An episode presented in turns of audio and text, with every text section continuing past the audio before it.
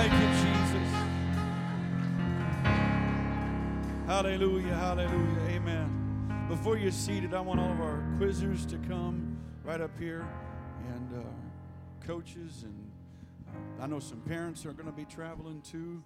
All of our quizzers, parents are going to be traveling, coaches. Let's get up here. We're going to pray for them right now together. And I want everybody, if you would, just extend your hands forward. They're going to be leaving tomorrow, I believe, Leisha.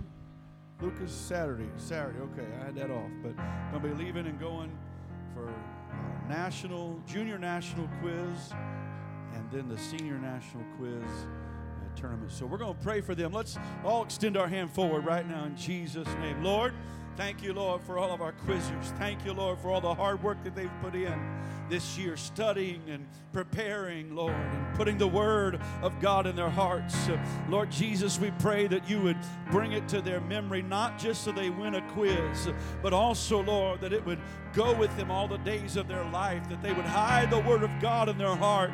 Lord Jesus, and buy the truth and never sell it.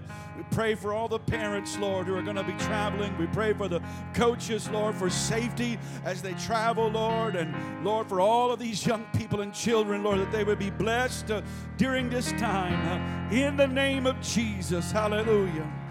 Hallelujah, hallelujah. In Jesus' name, Jesus' name. We're excited to hear some good reports and looking forward to what God's going to do. You can be seated. God bless you in the name of the Lord. Uh, amen. Isn't He wonderful? Hallelujah. Do want to let everyone know this coming Monday and Tuesday, um, the uh, paving company is going to be here doing some work in the uh, parking lot. There's a couple of patches, one very, very noticeable right out here by the drain, and another over towards the north end of the parking lot. They're going to fix those and then they're going to do what's called crack fill, reseal, and restripe.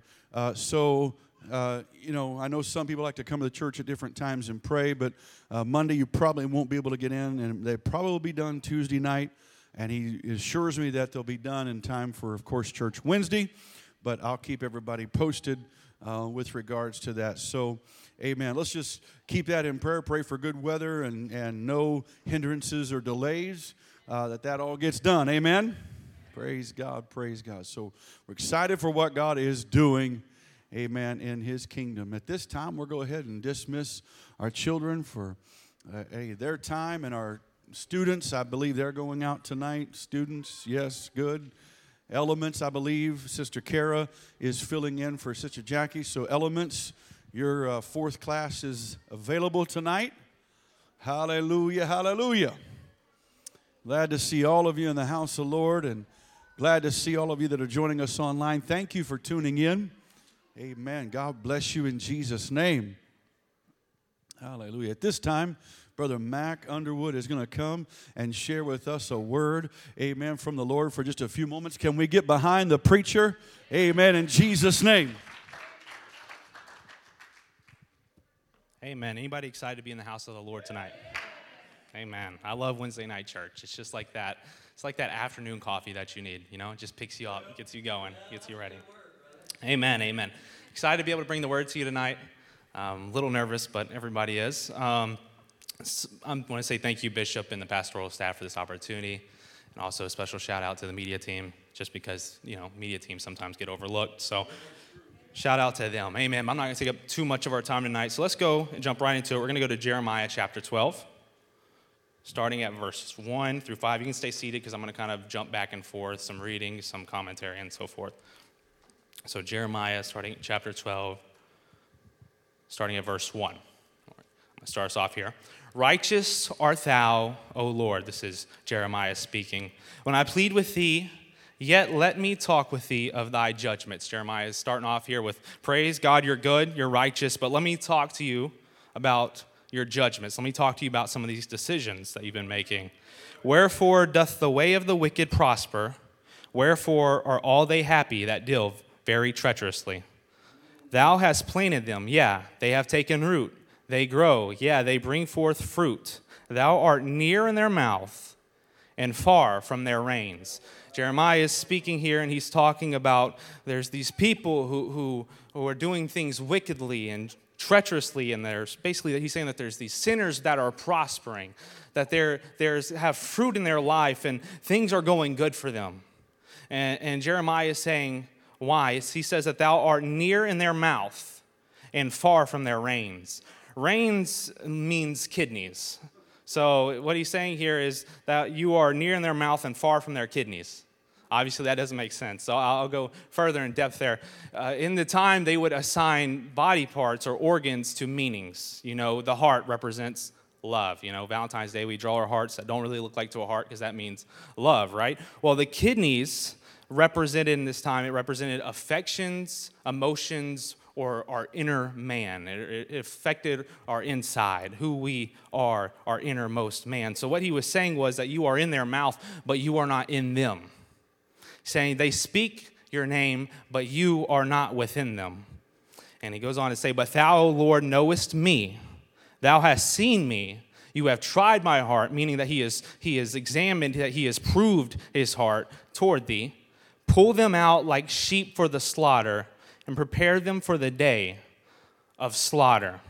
So, just to recap real quick, Jeremiah in these verses is complaining uh, about these people that it looks like they're succeeding, and even though they're not doing things right in the eyes of the Lord and they're succeeding, Jeremiah is like, But I am doing things right, and I am. You've looked at my heart, you've proved me.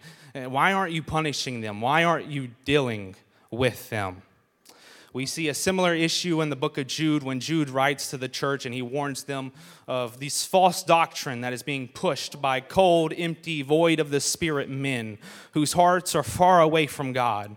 Men who promote sin and speak what the people want to hear, not what God tells them. It says that they spoke for approval. He des- in Jude, he describes them as turning the grace of our God into lavishness and denying the only Lord God and our Lord Jesus Christ. He then goes on to say, These are spots in your feast of charity. When they feast with you, feeding themselves without fear, get this clouds they are without water, carried about of winds, trees whose fruit withereth, without fruit, twice dead, plucked up by the roots. I like whenever he used the phrase that they are like clouds without water, or a tree whose fruit is dead. They have no fruit. And they sound to me just like what Jeremiah was speaking about, that they speak, they speak the name, they speak what it seems like is good, but inside them there is nothing. Inside them, there is a void, there is emptiness, there is coldness. And I want to tell you tonight, that's a place I never want to be. I never want to be in a place in my life where it just looks like I'm doing things right, but inside I am far from God. Inside I am cold. Inside there is nothing. God does not have control of my reins. I never want to be a preacher who gets behind the pulpit on natural ability and not the spirit. Amen. We never want to end up like that, church. We never want to be a spiritless church. For the word of God tells us in Romans 8 to be carnally minded, walking in the flesh, is death, but to be spiritually minded is life in peace. When we walk in the flesh, when we don't walk in the spirit, we are in death. And Jeremiah is saying, Why are these people blessed? Getting back to what we were talking about. Why are these people blessed? And God, you've seen me, you've tried me, I've gone through these trials, you know, you've proved my heart. Why aren't these people slaughtered? And I myself have had the same question. God, our church, we're doing good. Uh, back home, you know, in Louisiana, we have a church and you were preaching the truth and we're doing things right by the Bible, but the church down the road seems to be growing so much more. God, why? I'm, I'm not gonna, I'm not gonna lie to you. I've asked these questions. I've asked these questions about life. God, I'm doing things right in, in, in my job and things like that. God, I'm doing what your word told me, but they are prospering and I am not. Why, God? Now I want to look at God's response to Jeremiah finally. And God's response to Jeremiah isn't what you might think it is. It's not a response of, response of Jeremiah, I'm going to take care of him. Jeremiah, it's not a response of comfort or reassurance, but it's quite the opposite. Starting at verse 4 How long shall the land mourn and the herbs of every field wither? For the wickedness of them that dwell therein. The beasts are consumed and the birds, because they said, He shall not see our last end verse 5. Listen to this. If they has, if thou, Jeremiah, hast run with the footmen, and they have wearied thee, then how canst thou contend with horses? And if in the land of peace wherein thou trustest, they weary thee, then how wilt thou do in the swelling of Jordan. So God tells Jeremiah, You have run with the footmen, and they have wearied you. How are you going to contend with horses one day? And if you're tired in this land of peace, how will you deal whenever the swelling of Jordan is here? So, what God is saying to Jeremiah is, You've let this little thing weary you. You have let this little thing bother you and get to you, and you're complaining about a small issue. How are you going to contend when things actually get tough? How are you going to deal when things actually get bad, Jeremiah? Because this is small compared to what your future holds. This is a fragment of what's going to happen to you in your future ministry. And if you can't handle this, how will you deal with that? God does not tell Jeremiah he's going to take care of the issue. He does not tell him that he's going to take care of everything, but he tells him that it's only going to get harder from here. There are trials and circumstances that many of us are going through, went through, or will go through in life. And I spoke about this in my last sermon. The life of a Christian is not an easy life. It's not, it's not cupcakes and, and lollipops by any means, but it doesn't mean it's not rewarding, as we know the rewards. But the truth is, Christianity is not a walk in the park. The Bible shows us this in the life of every man and woman that was used by God in the Bible Moses, hard life. Isaac, hard life. Jacob, Jonah, Daniel, Paul, Peter. We can go on forever. You can look at the every person who was used greatly by God had to go through something, had to struggle with something. And honestly, it looked like the more they struggled with, the greater they ended up. Trials are necessary in life, but they are not the goal or purpose of our life. Our purpose is much higher. Trials are just the road we must travel to get there. So we would be in error if we became concerned about what other churches are doing that may have compromised this gospel. Because our concern and our goal and our purpose is the true gospel of Christ and to be persistent and steadfast in it and to share this gospel to everyone in the earth. For in it is life, and in this perfect gospel is the remedy to a dying world who is gasping for air. And we have that air in God's word. So the small issues in life are just footmen. In the grand scheme of things, they are tiny. We cannot let the small things lead us astray. We cannot let small things destroy us. We cannot let small things offend us. Because if we can't contend with the footmen, how will we contend with the horses to come? And if you've read your Bible and you've read towards the end, you know there are some horses coming. Well, you know there are some hard times coming. And the current condition of our country and our world spiritually is terrible. And it looks like it's all pointing that direction towards the back of the book, if you know what I mean. And, and if you look back in the last 20 years, it has just been a downward, downward spiral. The world views immorality as normal. It only grows stronger. Evil is present all around us. And while the world falls deeper and deeper into sin, we as the church cannot be preoccupied with small, minuscule footmen that distract us from our goal of the Great Commission. We cannot let issues keep us blind to a dying and desperate world begging for a church to stand up. But our goal is to do what Jude tells us. I want you to go back to Jude. And if some having compassion, making a difference, verse 22 and verse 23, and others save with fear, pulling them out of the fire, hating even the garment spotted by the flesh. What, what Jude is saying here is that your goal is to reach others. Your goal is to reach the lost. Some have compassion, some reach out and pull out of the fire. Whatever you have to do, your goal is the commission. Amen. But when we become caught up in these small issues of life, we lose sight of the bigger picture. When we become wearied by footmen, we lose our sight and the purpose we have in life to spread the gospel. I want to point out that I'm not belittling anybody's situation and saying that it doesn't matter, that your small issues aren't important, because I believe that God cares about every single detail in our life. And I believe that any God that takes the time to know how many hairs we have on top of our head truly cares about our life and truly cares about the details of us. So that's not what I'm saying tonight. My goal is not to not belittle your problems, but it's to tell you that we have to endure through these problems and stay focused on God, not the problem. That is how we handle footmen. It is by keeping our eyes on God, and it's by keeping our eyes on our purpose and our anointing.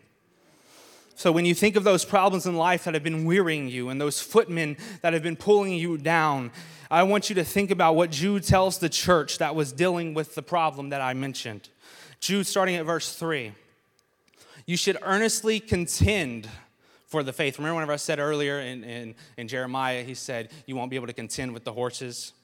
Well, now Jude's telling us how to contend. You should earnestly contend for the faith which was once delivered unto the saints. And he goes on and talks about the problem. In verse 20, he picks up and he says, But ye beloved, building up yourselves on your most holy faith, praying in the Holy Ghost. That's important right there, praying in the Holy Ghost, because before the people, it said that they were as a cloud with no substance. They had no water in them. And they could have even prayed and had vain repetitions for themselves. But if we want to be as the cloud with water and the tree with fruit, we have to pray in the Spirit. We need substance behind the prayer. Amen. And in verse 21, keep yourselves in the love of God, looking for the mercy of our Lord Jesus Christ and into, into eternal life. So, to close out and just to leave you with a note here the way you contend is by building up your faith, praying in the Holy Ghost, keep yourselves in the love of God, and always look into the mercy of our Lord Jesus Christ and eternal life. So, tonight I encourage you to pray to look to Jesus when those issues come, because they will come, knowing that our hope is not in this world. Knowing that those small footmen that come into your life, that, that they are just here for a season. That one day we will have to contend with horses, but our hope is found in Jesus. And our hope is found looking into the mercy of Jesus Christ for eternal life. This is just but a moment.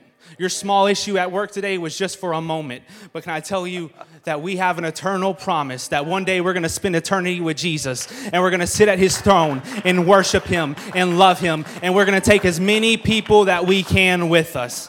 Amen, church. Amen. I'm finished.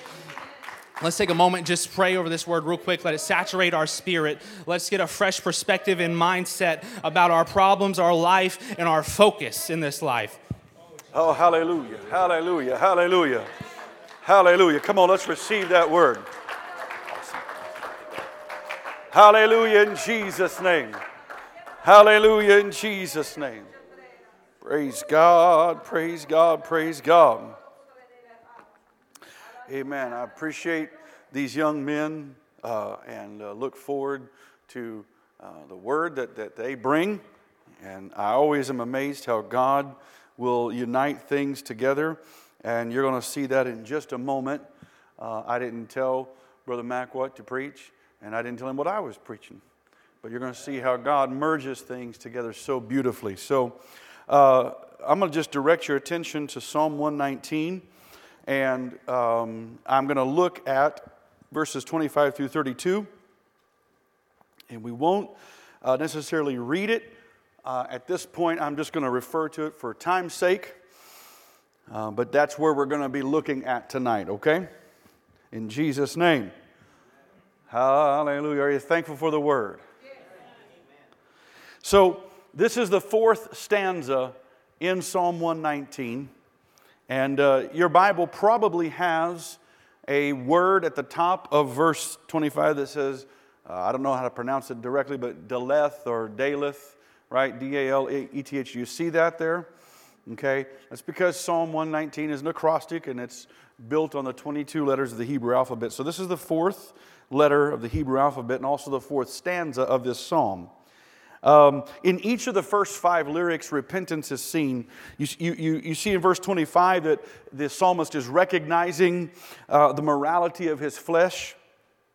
He's praying for the life giving power of God's word. Amen. In verse 26, he's pouring out his heart to God. The psalmist prayed for God to instruct him.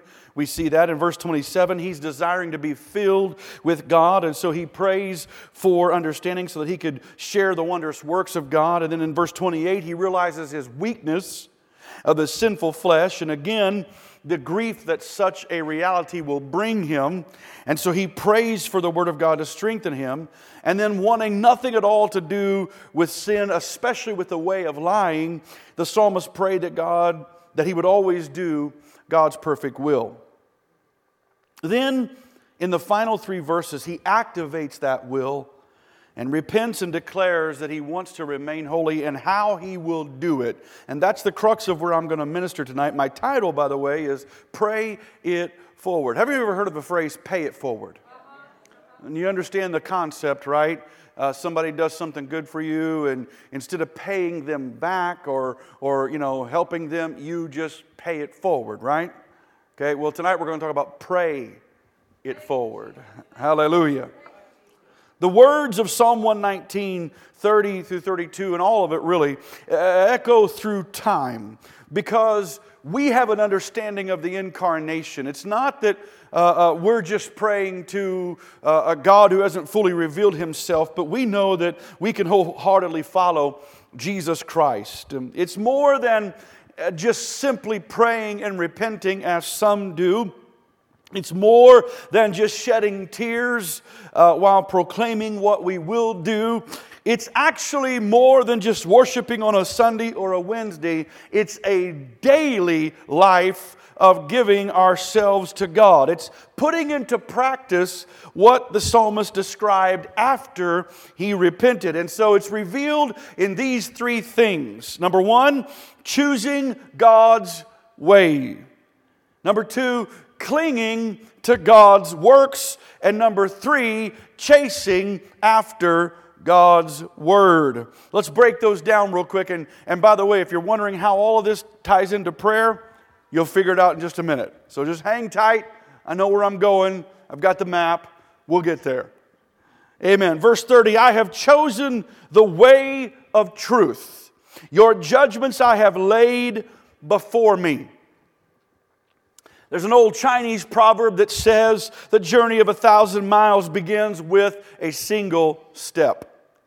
But too many see the distance and are reluctant to take the first step. It's sometimes too easy to repent at church, but forget the experience when we get home. The psalmist didn't want to be a statistic. So the first step he took was choosing God's way instead of his own way. This first step, by the way, is the same for us. I've, uh, we, we have to do things God's way. That's the only way that's going to be successful. The psalmist would refer to God's judgments. Brother Mac took us to Jeremiah and talked about God's judgments. He refers to God's judgments, but he refers to them almost as if it's like he's unfolding a map. Remember those maps long before GPS and, and Apple Maps and Google Maps and all that? Remember those maps you'd get at the, uh, you know, uh, uh, uh filling station, right? Right? You'd open them up. Anybody remember MapQuest? You know, you'd, right? Oh, come on, man. Got some people here tonight. If the young people were here, be like, what are you talking about? Right? But like that unfolding of a map to see what highway you need to connect on and what turn you need to make, the psalmist is doing that with God's word, wherein he's going to learn God's ways. I mean, what better way, place to learn God's ways than in his word? Because after all, God is the pathway to peace. Amen. He is the highway of holiness. And of course, He is the gateway to glory. And so the psalmist knows this, and he's, he's going to choose God's ways. Praise God. God's ways ensured that the psalmist that his repentance would remain effective and not just be an emotional outburst in the heat of the moment. So, not only did he exercise his will to follow God's way, but he was also determined to live by them. Amen. The second thing he did was cling to God's works. Notice in Psalm 119, 31, I cling, King James says cleave, same thing. I cling to your testimonies. O Lord, do not put me to shame. Mm. What a prayer. Amen. So, continuing his journey of effectively following Yahweh, the psalmist now says, Not only am I going to choose his way, I'm going to cling to his works. By the way, that's what testimonies in simple form means. The testimonies of God actually describe the works of God as a witness to himself and to his righteousness. They testify of God's works and his superlative sovereignty over everything. And so he, when he says testimonies, he's saying, God, I'm clinging to your works here. You are God alone. I am not. Okay? He, he knows the grief that his way and sin had cost him. If, if you go back and you look at verse 25, my soul clings to the dust. Revive or quicken me according to your word, right? So, so he knows I, have got to have God. I, I used to cling to the dust, flesh. I used to cling to sin, but now I need to cling to God's testimonies, to his works. Amen. And then in verse 28, he says, My soul melts from heavy, heaviness. Strengthen me according to your word. And so he no longer wants to be identified by those things. He, he's chosen God's way, and now he's clinging or cleaving, either way, again, works to God's works. And so he prays in verse 31 Oh Lord, do not put me to shame. This prayer was more than just a momentary commitment for the psalmist. He wanted to be joined as if he were one with God's testimonies. In other words, he didn't just want to see the works happen, he wanted to be a part of the works happening. I don't just want to hear about it. I want to experience it. And that's what he's saying here. He wanted to be changed, and the only possible way that this was to happen was if he was to cleave or cling to God's works. It, it's kind of like Psalm 1. Let's, let's go there for just a minute. This is a Bible study, right? Oh, okay, just making sure. Psalm 1, look at this. Blessed is the man who walks not in the counsel of the ungodly, nor stands in the paths of sinners, nor sits in the seat of scornful. This blessed man doesn't want anything to do with the wicked whatsoever. He wants to be as far away from it as possible. And that's what the 119th psalmist is also saying God, I want to cling to you. I used to cling to dust, I, I used to follow those things, but now I need to choose your ways and I need to cling to your works, God. How many of you know our ways don't work? Amen. Many of you know our works really, our righteousness just amounts to a whole lot of nothing, right? Isaiah 64 6 says, uh, Our righteousness is as filthy rags. And by the way, that's the sum total of our righteousness of the entire world. but yet, he realized this, and it's as if he was to know this in some way. God, I need your righteousness, I need your works. Amen? Praise God. And then the third thing chase after God's word. I'm going to read verse 32 from the Amplified Bible. Here it says, I will not merely walk, but run the way of your commandments when you give me a heart that is willing. Commandments, by the way, again, uh, can easily be translated as God's word. They're, they are the thou shalt and thou shalt nots of God's word. So, what he's saying here, I'm going to run after that. I'm going to run and chase after your commandments. But there's a, there's a condition when? When you give me a heart that, in other words, God, I know you've got to work on me inwardly. Amen? So he's chosen God's ways, he's clinging to God's works, and now he's chasing after God's word. It's as if he wants to escape his past as fast as possible. Amen? But he also recognized that it's all in vain if he doesn't do it from the inside out.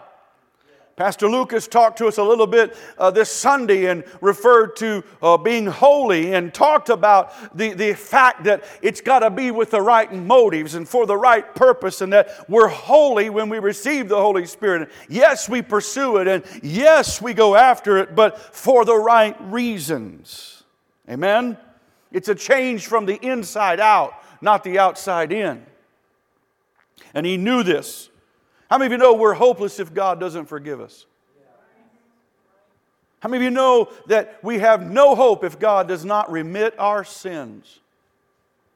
if He doesn't fill us with His Spirit and change us from within, we die in our sins. And every goal and desire and anything else that we've done or said or prayed is in vain. But thank God that He cleanses us from all unrighteousness and abides within us. Thank God uh, He doesn't hold our sin against us. Amen. Thank God uh, when we chase after His Word, hallelujah, we find Him. Hallelujah. You know, the Bible has no mouth, but it speaks to me daily. It corrects me directs me and encourages me. The Bible has no arms, but it carries me, comforts me, and reaches for me daily. The Bible has no feet, but it walks with me every day. And when I've gone astray, it has searched for me until it found me and returned me safely to the Father's house. The Bible may be inedible to some, but I've tasted it, and it's nourished my hunger every time. I, I, got a feeling that that might describe how the psalmist felt about God's commandments, his word. And that's why he said, I'm going to run. I'm going to chase after your word. I've got to have all of you that I can have. Amen? And so if we're going to do the same, if we're going to be successful for God, it's going to be because we've chosen His way, we've cleaved or clung to His works, and we're chasing after His Word. Amen? Now, I mentioned to you at the beginning of this that uh, Daleth is the fourth letter of the Hebrew alphabet if you're aware at all, and maybe even your Bible might even have how it's drawn. Okay, anybody got a Bible like that, that above your heading? So a couple of you raising, shaking your heads. Okay, uh, right above verse, uh, uh, the first verse there, 22, 24, whichever it was. I've closed my notes from my Bible. 25. If you've got that, you can see what the, the letter actually might have looked like. Okay, it's a symbol. Everybody see that? Some of you that have that? If not, ask somebody near you or later after you can see it. But it, it, it's a symbol, okay? And in Jewish custom, it, it has meaning. The symbol has meaning. Um, and, and a lot of times, a, a, a letter might be the comp, uh, conjoining of two other letters together to create a, a third different letter. Okay? Well, Daleth is sometimes used as a simple abbreviation for the name of God in Hebrew, Yahweh. And, and, and we can see that throughout the psalm itself, that, that particular stanza, as the psalmist chose to follow God wholeheartedly, knowing that God would help him. And of course, as I mentioned, we know the beauty of the incarnation. So Yahweh has become Yeshua. So for us, it's following Jesus. So the same principle applies. We have to make up our minds well, will I choose Jesus' way? Will I choose Jesus' works? And will I cling to them? And will I chase after his word? Amen? So the principle still applies, even though it's an Old Testament principle. But there's more. The Jewish custom for this fourth letter teaches that it represents a poor person who must make himself available to receive help from a benefactor. I don't want anybody to raise your hand. I don't want to feel anybody feel embarrassed, but have you ever needed help? And, and if so, are you thankful when somebody has helped? Right? So you can at least understand in part how that uh, whether it's financially poor or just needing spiritual help or emotional strength. It's sometimes you've been at a place where you've been the poor person needing someone to come along and help. And so they, they, they em- emphasize that, that you know, everybody should, should do that to help others. But here's the other part to it. The one in need must also listen for opportunities to receive and be humble and willing to accept them.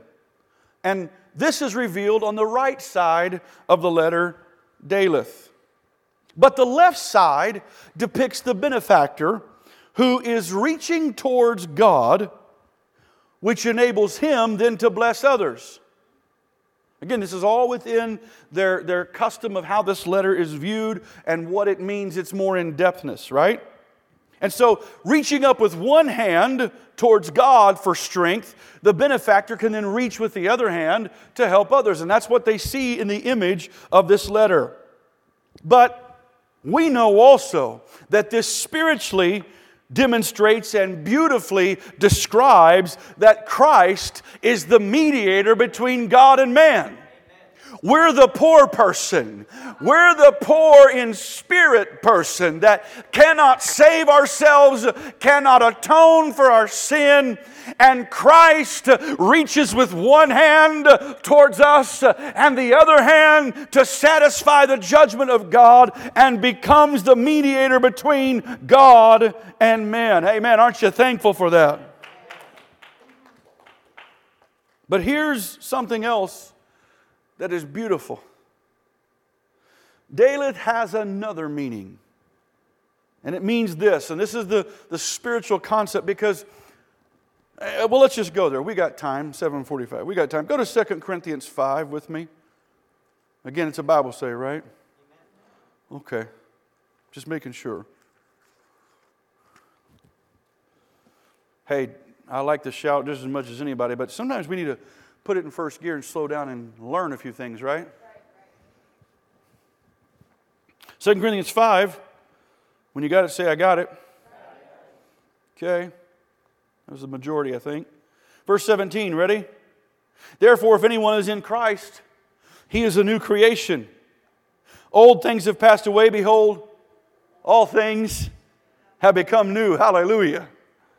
Now, all things are of God who has reconciled us to himself through Christ, Jesus Christ and has given us the ministry of reconciliation. Notice, we weren't just reconciled to have a little badge that we wear to say we're saved. We now have a ministry of reconciliation. That is, God was in Christ reconciling the world to himself, not imputing their trespasses to them. Aren't you thankful for that? I didn't have to pay for my penalty. The penalty of sin, the wages of sin is what? He died for me. Praise God. But notice, and has committed to us the word of reconciliation. Now then, we are ambassadors for Christ. As though God were pleading through us, we implore you on Christ's behalf, be reconciled to God. For he made him who knew no sin to be sin for us, that we might be made the righteousness of God in him. The reason Jesus became us, the reason was so that we could become his righteousness. Not for our benefit, but for the benefit of others. Because we are the only Bible many people are ever going to read. And if they're going to see Jesus, they're going to see Jesus through our actions. And so he saved us not just so that we could come to church, but that we could become His church and minister reconciliation to others. So, this other meaning of Daleth is that we keep ourselves in the love of God, as we heard earlier from Jude, and we have compassion on others.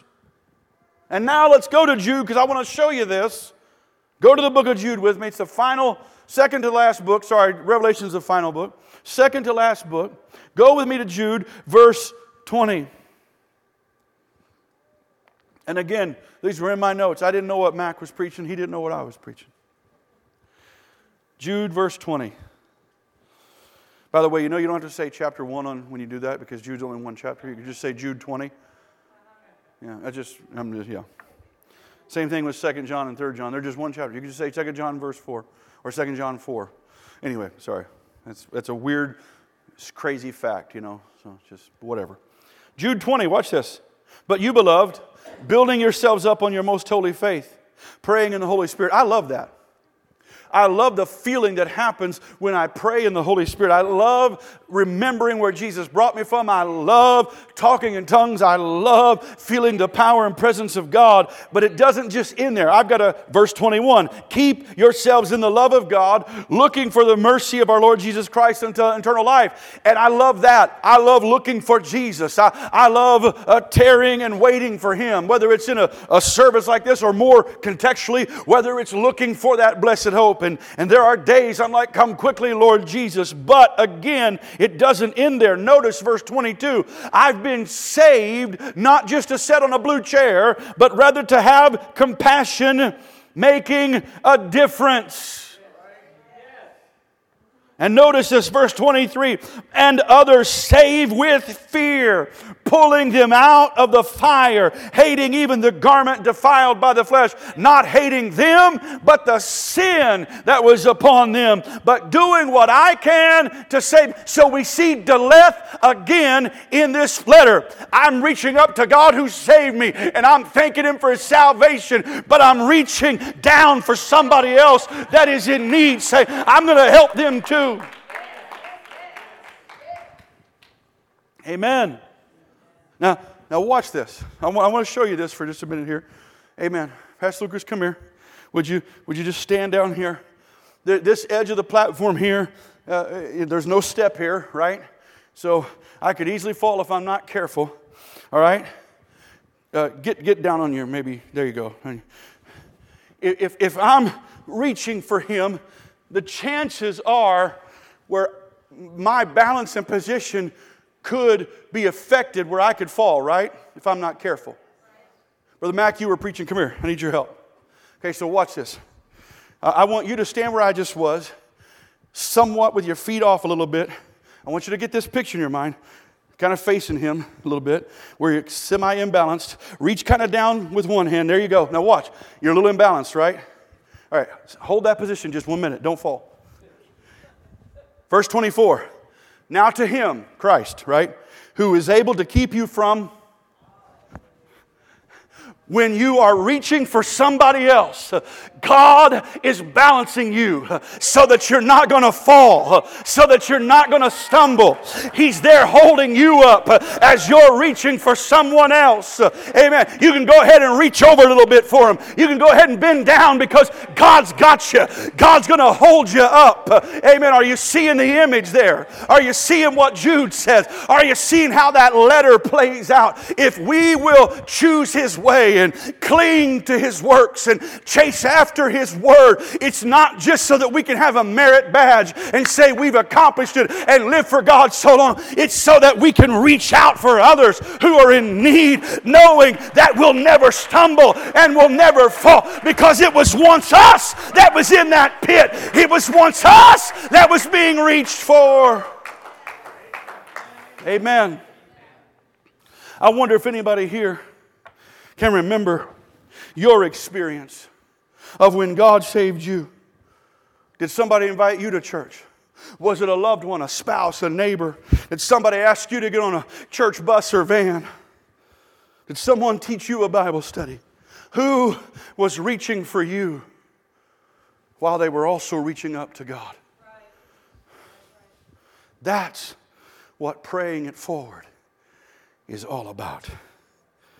You see, praying it forward means I'm keeping myself in God's love while having compassion on others and making an eternal difference in their lives.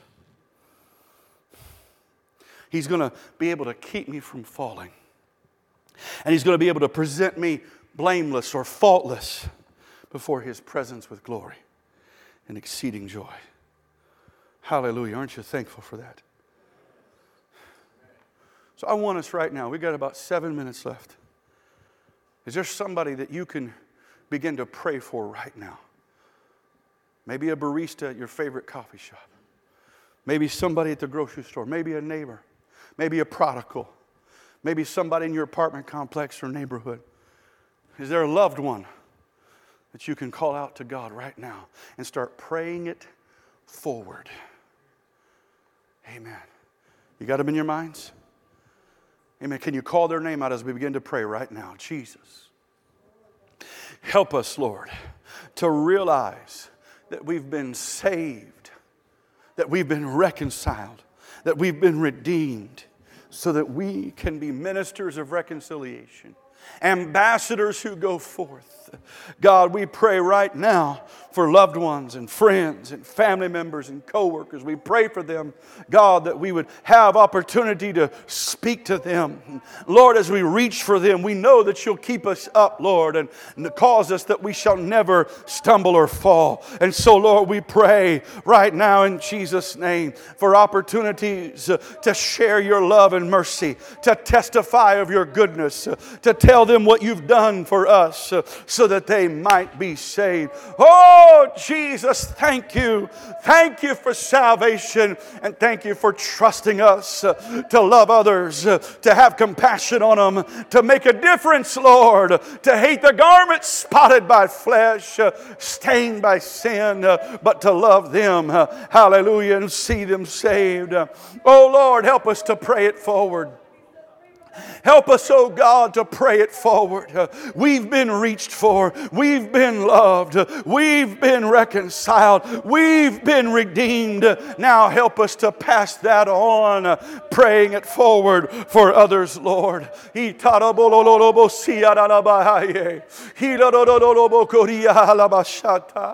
Jesus, Jesus, Jesus.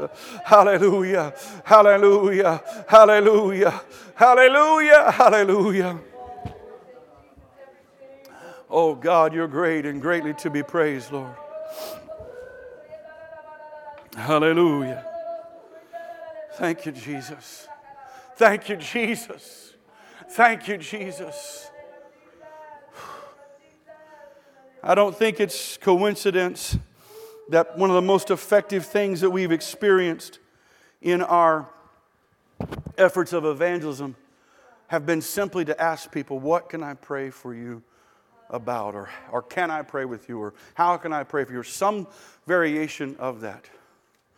Many people have responded very positively to that type of outreach. When we've hung door hangers, even if they're not home, that say, We've prayed for you today, they'll call, they'll email, they'll reach back out.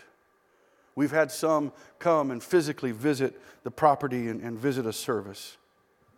So, that being said, we've got a box out in the, uh, behind. Sister Kim, can, when you get done, you set that out up on top. There's probably 2,000 children. I've got another 4,000 on order. They're coming. But it just it has a picture of the church. It has all the information on it. Would you consider taking some of those? Your neighborhood, your apartment complex, your, your place of, you know, whatever. Take one with you to work. You know, see if your boss will let it put on the bulletin board or the break room, something, whatever. Just reach out to people and pray it forward. For quite some time now, we've not been dismissing, we've been deploying. And so you're deployed to pray it forward.